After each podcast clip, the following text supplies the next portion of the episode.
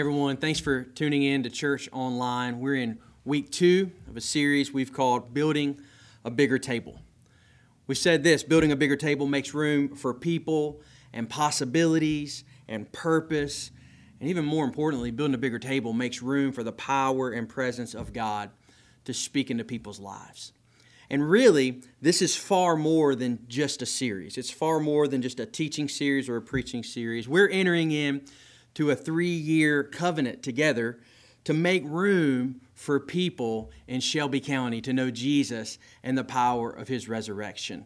Building a bigger table for us, it's going to be a, campaign over the next three years to finish a new Alabaster campus. We're out of space. We've been out of space for a while here at this campus, and we're building a bigger table. We're making more space, more room. We're in the process now of completing that project. And when that project is finished, we're going to move on into Columbiana and our Columbiana campus and make more room. We're building a bigger table in Columbiana to make more space, more room for our family, for our friends, for people in our cities that need to know Jesus. We're going to hire more staff over the course of the next three years, and this campaign is going to help us to do that. We're going to raise over the next three years $700,000 to accomplish this goal, this vision for what God's calling us to do in Shelby County because we just want to build a bigger table to make more room for people to know Jesus. Week one, last week, we talked in Luke chapter 15 about a shepherd and a lost sheep and a woman and a lost coin. And we talked about how people are worth searching for, they're worth sacrificing for, and they're worth standing up for. I'd encourage you, if you've not seen that message, log on cultivatechurch.tv however you look or however you uh, get that media. You can podcast it, you can view it on YouTube, whatever that looks like for you. Log in, see that message. It's a life changing message for many people, and I know that it'll speak into your life. And it shares the and it just shares. We're able to cast the vision of what God's calling us to do as a church. So here's our theme verse. All month long, we're reading this together.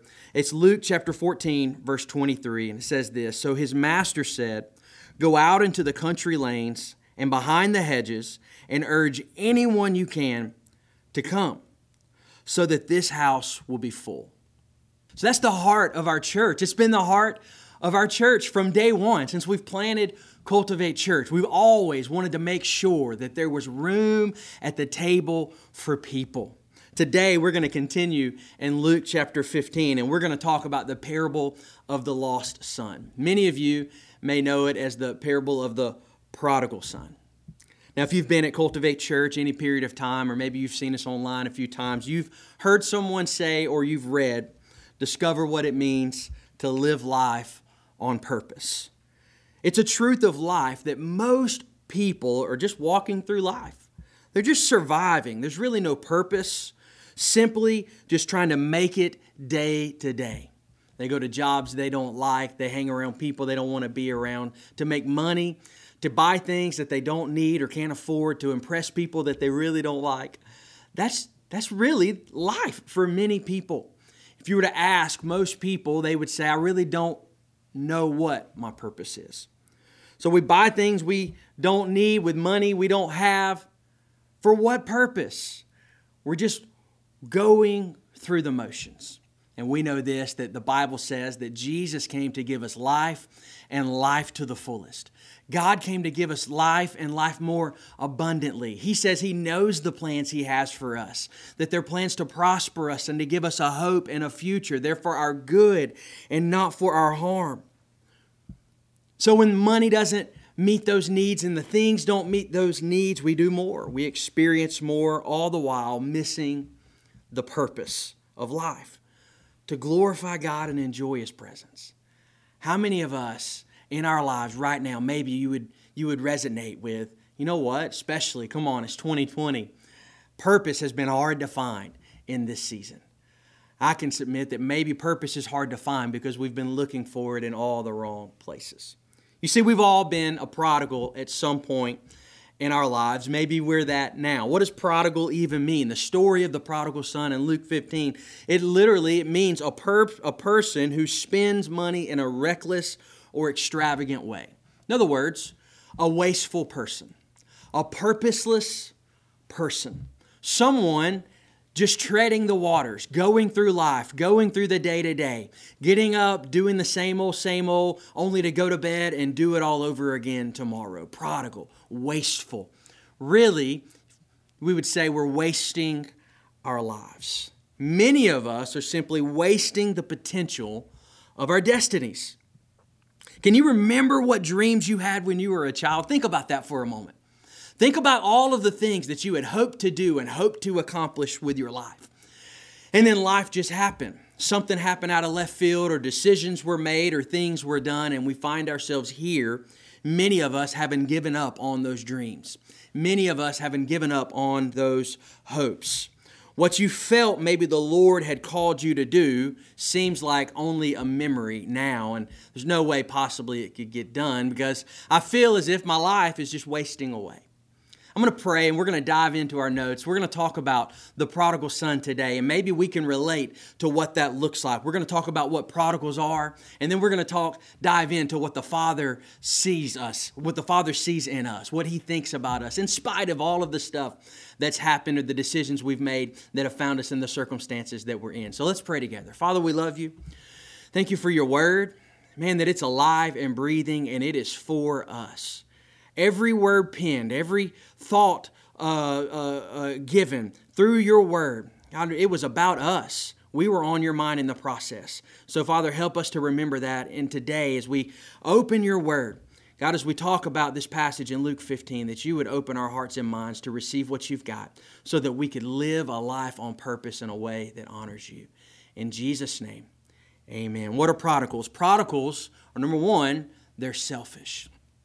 Wasteful people are selfish people. Let's read about it in Luke 15, verse 11. It says, A man had two sons, and the younger son told his father, I want my share of the estate now before you die. So his father agreed to divide his wealth between his son. See, we know that our Father, our Heavenly Father, He's stored up so much. There's an inheritance waiting on all of us. He has an inheritance bigger than we could imagine, but we often opt out to get what we want now for instant gratification. It's that selfish mindset that sets in. You see, historically speaking, in Luke 15, um, it, saying to your father that he wanted, I want my inheritance now before you die, it was really like saying, I wish you were already dead. His selfish mentality, his selfishness, his desire for gratification now was far greater than his love for even his father. It was culturally acceptable to allow a son to receive an inheritance early before the father's death. However, it was a common sign of utter disrespect. It was like saying, I just wish you would go ahead and die. It was the greatest sign of disrespect he could have shown his father. What he was saying is, What I want now is greater than anything else you could give. Just go ahead and die and let me live my life. Asking for that inheritance was evidence of a decision that had already already been made in his heart. A selfish spirit had kind of set root in his heart. A selfish heart makes it hard for us to think of others. I've noticed this that selfishness is a tool of the enemy to rob us of our destinies. So many times we get into our minds that we deserve this, we've worked hard for this. Man, it's, this is my time, my day. We're, we're tired of waiting for the future. I'm tired of waiting for the things I'm hoping for and praying for. I'm going to do what I can to get it now. And I begin to stop thinking of others, and everything is center focused, self focused. It's all about me. God has an inheritance, a purpose for our lives and here's the truth it's not about us. My life is not about me. Your life, it's not about you. And when we allow a selfish attitude to take root into our hearts, it completely blinds us from the reality that God has created us on purpose for a purpose. Selfishness shows our immaturity, our inability to manage God's blessings well. When we're selfish, number one, prodigals are selfish. When we're selfish, number two, we tend to be reckless. Selfish people tend to be reckless in the things that they do. Let's talk about it. In Luke 15, he goes on in verse 13. A few days later, this younger son packed all of his belongings and moved to a distant land. And there he wasted all of his money on wild living. Now, don't get caught up in the wild living part. The primary thing that we need to focus on here is that he wasted his inheritance. He wasted his entire inheritance on money, uh, his money on wild living. A few days later, he packed up all of his belongings, his selfish attitude. He got what he wanted and he moved on. And he was reckless in his decision. We love this instant gratification. That's American culture. That's the American dream. It's, I want it, I'm going to get it right now. Here's the truth, though 69% of, of Americans couldn't cover a $1,000 emergency fund. They couldn't do it. If there was an emergency that cost that much, they don't have that expense to cover it, so they have to get it with a credit card or borrow from some way, form, or fashion. We buy things we can't afford today and figure out how to pay for it tomorrow. It's reckless. That's reckless decisions. Most of the time, our stuff's broken, busted before it's ever paid for. Here's an honest assessment that I need to ask How or have I been reckless financially? Have I allowed a selfish attitude in my life? I see, I see the decades of work that my parents have put in, my grandparents have put in.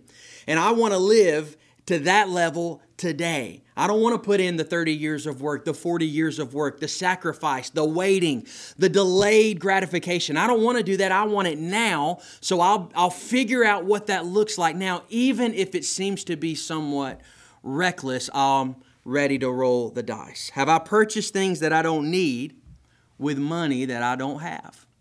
Has that been the reality of my life? Then chances are, if I'm honest with myself, I've allowed a selfish attitude to lead me to reckless decisions. What can I do to change before it's all gone? Well, that's another question you need to ask. What can I do to change before it's all gone? Because you may be here today and you may go, Brandon, that's crazy. It's not all going to be gone. There's nothing that could happen. Everything's good. I've got this under control. I'm willing to bet that the younger son in Luke 15 thought the same thing. And there he was, having wasted all of his money and nothing else to show for it. Come on, we can be reckless when we're selfish. Number three, if you're taking notes, prodigals are helpless. Prodigals are helpless. There comes a point in every prodigal's life when it runs out. Let's read what he says in Luke 15, verse 15 through 19. It says, He persuaded a local farmer to hire him. He had wasted all of his resource. He persuaded a local farmer to hire him, and the man sent him into the field to feed the pigs. Now, let's just back this up culturally just for a moment. This, this is a Jewish parable, a Jewish man speaking to Jewish people. Jesus is sharing with Jewish people, and he's saying that he went into the fields to feed the pigs. There was no lower thing that he could have shared. In other words, this guy had hit rock bottom. The young man became so hungry that even the pods he was feeding the pigs looked good to him. But no one gave him anything. And when he finally came to his senses, he said to himself, At home, even the hired servants have food enough to spare, and here I am dying of hunger. I'll go home to my father and say, Father, I've sinned against you, both you and heaven, both heaven and you. And listen to this, and I'm no longer worthy of being called your son. Please take me on as a hired servant. Again, he's hit rock bottom. Finally, he comes to his senses. And when he comes to his senses, he realizes he is helpless. There's no way out. No one's offering help. There's no hand up. I've wasted my inheritance. I've burned all of my relational bridges. There's no one here that wants to help me. Anybody that I thought was my friend, they were really only here for the stuff and the things that I could provide. And now I'm helpless. I don't know what to do. Recently, my daughter and I, we've started training in jujitsu. And I know it sounds as funny for me to do that as you think it is. It is as funny as you think that sounds. But I've learned, I've been learning a few things over the past few weeks as I've been going into training and learning all of the different moves, is because I don't know anything. there have been quite a few moments when I have been placed in some sort of a lock or some sort of a chokehold or armbar where I felt utterly helpless. Literally, the only thing I could do was tap out. I surrender. I give up. I couldn't push them off. I couldn't breathe. I was being suffocated. And I imagine that's quite possibly how this young man felt as he was thinking, pondering, eating slop from pigs because there was no way out. At some point, every prodigal has to look up. At some point, every prodigal, once we've wasted all of the inheritance, once we've recklessly gone through life, at some point we're all going to come to this point where we don't know what to do and where to turn, and surrender is the only option. Maybe you're here in that moment in your life today. Maybe you've gotten to the point in your life because of reckless living, reckless decisions. Maybe it was financial, maybe it was spiritual. Maybe it was physical. Maybe it was a relational decision. You were reckless in your relationships. You were reckless in your resources. You were reckless in your finances, and you don't know where to turn. I can tell you today there's a way out, there's a way up. His name is Jesus. The son decided that he would go back to his father. I love what he said when he came to his senses. I'm going to finally realize I'm no longer worthy of being called your son. He was willing to enter back into relationship with his father at any point the father would allow him in. But if you're taking notes this morning, I want to remind you what the father does. In your notes, the father runs to us. He runs to us. Luke 15 and 20. We continue on in the very next verse. He's already conceded to himself. My father may not ever even accept me back. I'm going to come. I'm going to cower myself down. I'm going to humble myself down to my father. I'm going to tell him how unworthy I am, how I'm not even worthy to be a son. I'll be willing to accept my, even accept a position as a servant, as a slave. Just let me come and let me, let me get out of this helpless circumstance that I'm in. He's already conceded that and he's already decided that's what he's going to do. And as he walks back to his father's home, it says, So he returned home to his father, verse 20. And while he was still a long way off, his father saw him coming. And I love this. Filled with love and compassion, he ran to his son, embraced him, and kissed him. Imagine this son the whole way home humbling himself the whole way home making up the statement making up the story the things that he was going to share. I'm not worthy to be your son. And before he could even see his father his father saw him.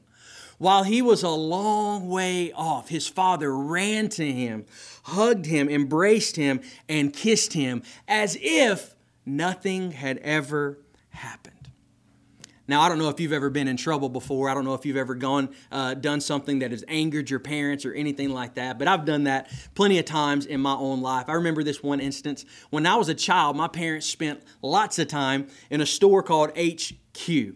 If, uh, if you know what that is, you're aging yourself right now. Those no longer exist. But we spent lots of time. It was a home improvement store. Nowadays we have Home Depot and Lowe's and things like that. But this store was called HQ, and we spent lots of time in that store. And as a young child, you get kind of bored walking around looking at all of this stuff with your parents. And I remember this specifically this one day that I had just kind of wandered off. I was intentionally just hiding from my parents. I thought it was a funny thing. And then my parents began to panic. I had gone across the store, I had hidden in one of the aisles, and I remember hearing my parents call out my name and, and, and, and frantically begin to search for their lost son. And I'll never forget when my mom saw me from across this huge, gigantic box store and literally ran to me.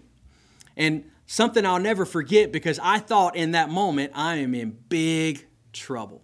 I thought in that moment, my mom is going to whip me. She is going to be so angry. But you know what? That didn't happen.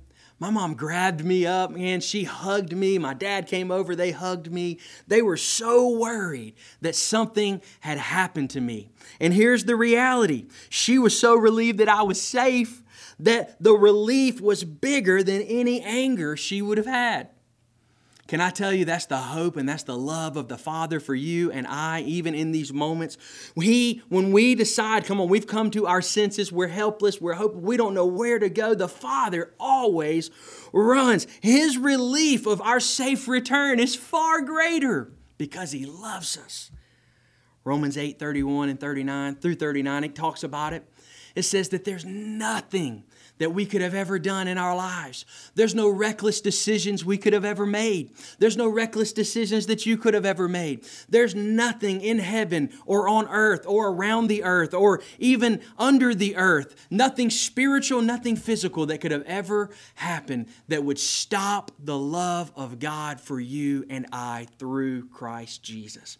He loves us more than we could fathom or explain. And there's nothing I could do to stop that love. And there's nothing nothing that I could not do to stop that love. God loves us more than we could ever fathom or imagine. The Father's love is bigger than any mistake we could make. He runs to us every time a prodigal returns. That's our hope for Shelby County. It's the why behind building a bigger table so that there's always room. The Father will never turn away a prodigal. So, Cultivate Church, we're never going to turn away a prodigal. There's always going to be opportunities to see them far off, to meet them where they are, and to bring them home safely into the hands of a father that loves them. Number two, you need to know that a father prepares for us. The Father prepares for us. Luke 15, he continues. It says, But the Father said to his servants, Quick, bring the finest robe in the house and put it on him Get a ring and put it on his fingers and sandals for his feet. Get this, you want to underline this part, verse 23 and kill the calf that we have been fattening. He's been preparing. We must celebrate with a feast. For this son of mine was dead and has now returned to life. He was lost and now he's found. So let the party begin. Notice that he didn't bring him in the house and said, Tell us all the things that you've done, and, and you need to repent of all of those things. Then we'll work this thing out. And maybe if you show yourself faithful a little bit, and maybe you can make some good decisions and some right decisions over time, maybe we can bring you back into the family and let you back in. No, no, no, no. He had already been preparing for this return. I believe from the day that his son left, he began fattening that calf. I believe it. He said, he said, kill the calf that we have been fattening. He had already been preparing for his return. The Bible teaches us this in Proverbs, doesn't it? It says, train up a child in the way they would go, and even when they're old, they'll not depart from it. Come on, we're building a bigger table in preparation for the return of our prodigals, our neighbors, our spouses our children, come on, our coworkers, your friends at school, your friends in your neighborhood, in the community, at the ballpark. Come on, who do you know that's far from God, that needs space at a table, that very well could possibly feel hopeless and helpless? That very well could walk through the doors of any church in any place and feel as if there's not room for them. May we never be that church. May we now prepare now. Come on, we're fattening the calf now. We're preparing right now for everything that God's got for any prodigal that would ever step through the doors of a campus at Cultivate Church. So here's the question Who in your sphere of influence are you preparing for? Come on, financially, emotionally, physically, relationally, who are you preparing for to return back to the presence of God? Are you just going through the motions? Come on, are you struggling to find purpose? Come on, we're preparing for you. If that's you, we're preparing for you. There's room at the table for you to come and find new life in Jesus. Number three, finally, I'll share with you what does the Father do as He reminds us. I love this part of the text because it takes a hard left turn. Everything is about the prodigal. Everything, the whole story, everything up until this point is about a son who, who recklessly threw away his inheritance, wasted it, and came back to the father who was prepared and waiting and caring and ready for him to come. And they throw the party, and I love what happens. Here's the turn. Here's the hard left turn. Luke 15, 28 through 30. You'll see this on the screen. It says, The older brother was angry and wouldn't go in. He was angry. He wasn't going into the party. His father came out and begged him to come in. But he replied, All these years I've slaved for you. Never once have, have I refused to do a single thing you told me to do. And in all that time, you never gave me one young goat for a feast for my friends. And when this son of yours comes back after squandering your money on prostitutes, you celebrate by killing the fattened calf. Come on, he's angry. He's upset. He did not recognize anything that had just gone on. And I love what the father says. Right here in your notes, it says the father said to him, Oh, son, you need to look. Look, dear son. You've always stayed by me. Everything I have is yours. We had to celebrate this happy day. For your brother was dead and came back to life, and he was lost, and now he's found. Here's what I know about this story some of us are prodigals, and some of us are brothers. And sometimes God needs to remind the brother. Sometimes we need to be reminded. Listen to what he said. Catch this, don't miss this. We had to celebrate it. Don't you understand that everything I have is already yours? You see, the brother never even understood, never even recognized that when he divided his estate, he had already given him his inheritance. Let's go back up in Luke 15. It says his father, he, it says that he completely decided, he agreed, and he divided his wealth among his sons. So you've got the younger brother who took his inheritance and wasted it. And you've got the older brother that did not even recognize that he had an inheritance. What is the father saying? Son, don't you understand that that fattened calf wasn't mine to give away? You're the one that gave it. Everything I have is yours. Come on, some of us have been in church our whole lives. We've been faithfully following Jesus our entire lives. And it's hard for us to see people walk away from God and walk away from the faith and return back in, only to, for us to think often like this brother. They've squandered everything, and this is what we're going to do. We're going to celebrate them. We're going to throw a party for them. And he said to his son, Son, we have to do this. Don't you know the inheritance is already yours? Everything He has is ours. Our inheritance is what will provide a place for the prodigal to return. Our resource, what God has blessed me with, that's what's going to build the table so the prodigals can have a table to come back to. How are we using our inheritance? Come on, I'm a steward of resources that God gave me. I'm a steward of resources, get this, that I didn't earn. Everything I have in my life, every good thing that's ever happened is a blessing. It's a fa- it's favor from God. It's an inheritance gifted to me from the Father. Am I becoming a prodigal or am I preparing it in return for many prodigals? What does that mean? Am I wasting my inheritance? Am I wasting God's favor, God's blessing on my life? Come on, am I reckless in my decisions or am I living a life in a way that I'm preparing for many prodigals to come back? So, in light of that truth, here's the reality. Here's what I know we're going to give joyfully, we're going to give intentionally, we're going to do it willingly, and we're going to do it expectantly. Who in our sphere of influence is waiting on us to build a bigger? Come on, there's prodigals who need Jesus. Maybe that's you today. I want to pray with you. Maybe you're here and you're tuning in and you have lived a reckless life. Come on, that looks different for so many different people. What does that look like for you? Maybe for you, that's financial. Maybe for someone else, that may be a relational situation. You've been reckless. Come on, you've been selfish. You've allowed your own selfish desires to take root and you've not thought of others. Man, you've not thought about your faith. You've not thought about Jesus in this season. 2020 has literally turned your life upside down. You're a prodigal, and the Father is saying, I'm prepared, I'm ready, come home. Maybe today would be the first time in your life that you would confess that you need a relationship with Jesus. Come on, right where you are. I'm going to lead you into a, into a prayer. I'm going to lead you in prayer. I'm going to lead you into a relationship with the Father through Jesus. The Bible says that God loved you so much that He did everything possible. He sent His only Son, Jesus came and lived a sinless life. He climbed up on a cross, sacrificed his life, and three days later came back to life, conquering death, hell, and the grave, so that prodigals can return, so that people can know Jesus and the power of his, of his resurrection. So I want you to know that's for you today. So you can simply say, Father, forgive me of my sins. I confess that I've done it too long on my own. I've been a prodigal. I've been reckless. I've been selfish.